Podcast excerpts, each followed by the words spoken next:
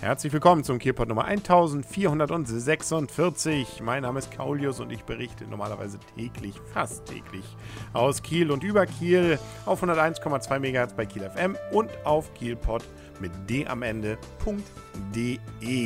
Heute allerdings gibt es mal wieder einen Kinotipp. Ein paar Tage gab es ja Pause damit, aber Arne und ich waren mal wieder im Kino und davon wollen wir natürlich berichten. Und wir haben uns nicht nur irgendeinen Film angeguckt, wir haben gleich einen Film uns angeschaut, der zehnfach schon zumindest nominiert ist für den Oscar. American Hustle heißt er.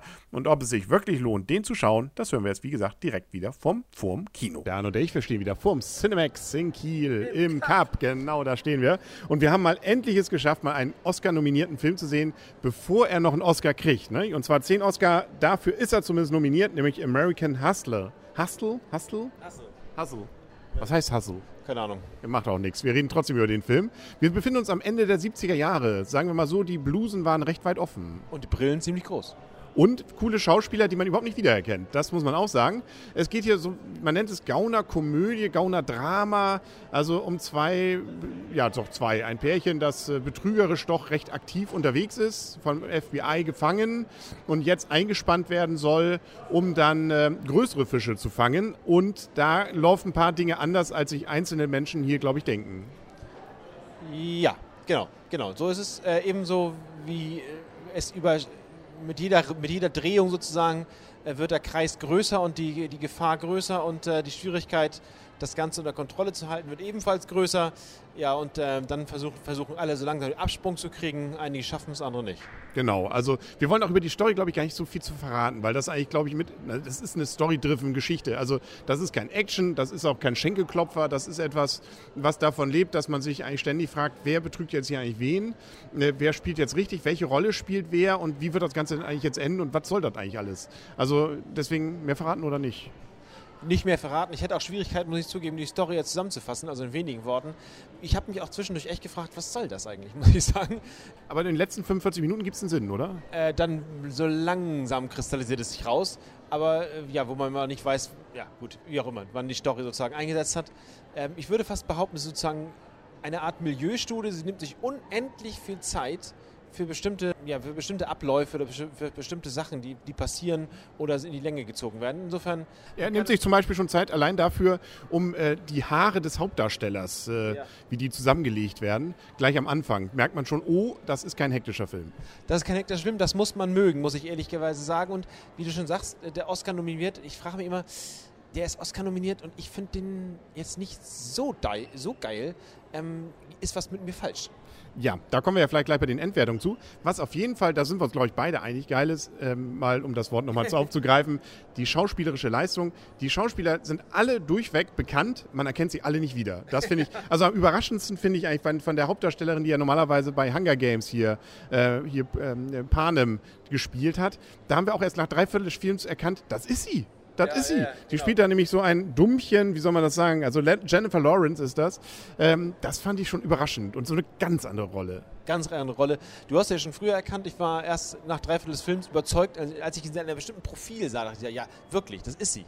Ja. Und auch der Hauptdarsteller Christian Bale, eigentlich ja Batman, aber auch hier, also man weiß, man hat ihn schon mal gesehen, aber man kommt lange nicht drauf, bis man es doch mal nachgelesen hat.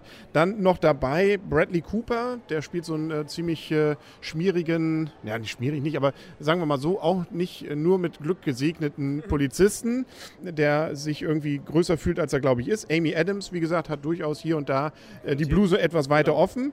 Und dann fand ich auch ganz interessant hier, der den Bürgermeister spielte, der auch so 70er-Jahre-Stil und äh, den haben wir letztens gerade noch erst bei hier Hänsel und Gretel, glaube ich, als Vampirjäger gesehen. Ja, den Namen weiß ich jetzt nicht, aber du hast recht. Genau. Und wen haben wir dann noch? Also, und dann Robert, Robert De Niro. In einer kurzen Rolle. Kurzen Gastauftritt, wobei er auch schon wieder cool guckt, nicht? Also muss man ihm lassen. Er spielt sich. Das hat er drauf. Das kann er gut, ne? Also schauspielerisch, um mal zu sagen, warum kriegt er so viel Oscars? Das ist ja nicht nur bester Film, sondern da ist ja durchaus auch sowas wie schauspielerische Leistung. Und da finde ich einige Sachen schon ziemlich beeindruckend, wie sie das nicht nur kostümmäßig und auch verwandlungstechnisch hingekommen haben, sondern die Leute auch teilweise wirklich völlig gegen den Strich von dem, was man bisher von denen kannte, dann spielen. Das stimmt, das stimmt. Ähm, da hast du recht, dass da, dafür, dass, das ist ein Grund für die Oscar-Nominierung, aber äh, prinzipiell sonst äh, weiß ich nicht. Ja, da kommen wir jetzt zu. Ne? Wir kommen zur Endwertung und zu der Frage, wie viele Punkte geben wir dem? Und das ist natürlich immer schwierig, also auch für mich. Ich fange heute mal an. Oh, und sage nicht, dass ich immer anfange. ja, genau. Nein, ich fange heute an. Und zwar ähm, ist es wirklich sehr, sehr schwierig, diesem Film richtig, glaube ich, Herr zu werden. Also es ist mal wieder ein Film, der langsam ist, der interessant inter und er erzählt. Ich habe mich aber nicht, muss ich gestehen, zumindest für mich, nicht gelangweilt, nirgends. Ähm, und fand es eigentlich immer spannend, weil ich dachte, na, so nach, nach der Hälfte dachte man, oh ja, man hat es durchschaut, die beiden, der äh, zocken die anderen ab. Nachher ist es dann doch wieder ein bisschen anders, man weiß es dann zeitweise auch nicht mehr. Deswegen ist der Film durchaus für mich eine Bereicherung. Also ich habe es nicht bereut, ihn gesehen zu haben, aber ob ich den jetzt jedem weiterempfehlen würde und ob ich jetzt sagen würde, 138 Minuten hätte es sein müssen, deswegen versuche ich so ein salomonisches Urteil mit sieben Punkten. Ja, ich gebe dir recht. Also natürlich mit in deiner Einschätzung, ähm, er ist sehr langsam. Das, da, da schleicht sich bei mir schon manchmal so ein bisschen der Verdacht der Langeweile ein. Aber du, er kam nicht jetzt ganz auf, aber ein bisschen der Anschein kam.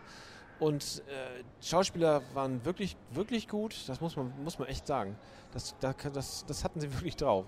Und die Story war auch interessant gemacht, ein bisschen verworren ein bisschen zu langsam. Also an einigen Stellen hätte so ein bisschen äh, Schnelligkeit im Film, glaube ich, gut getan.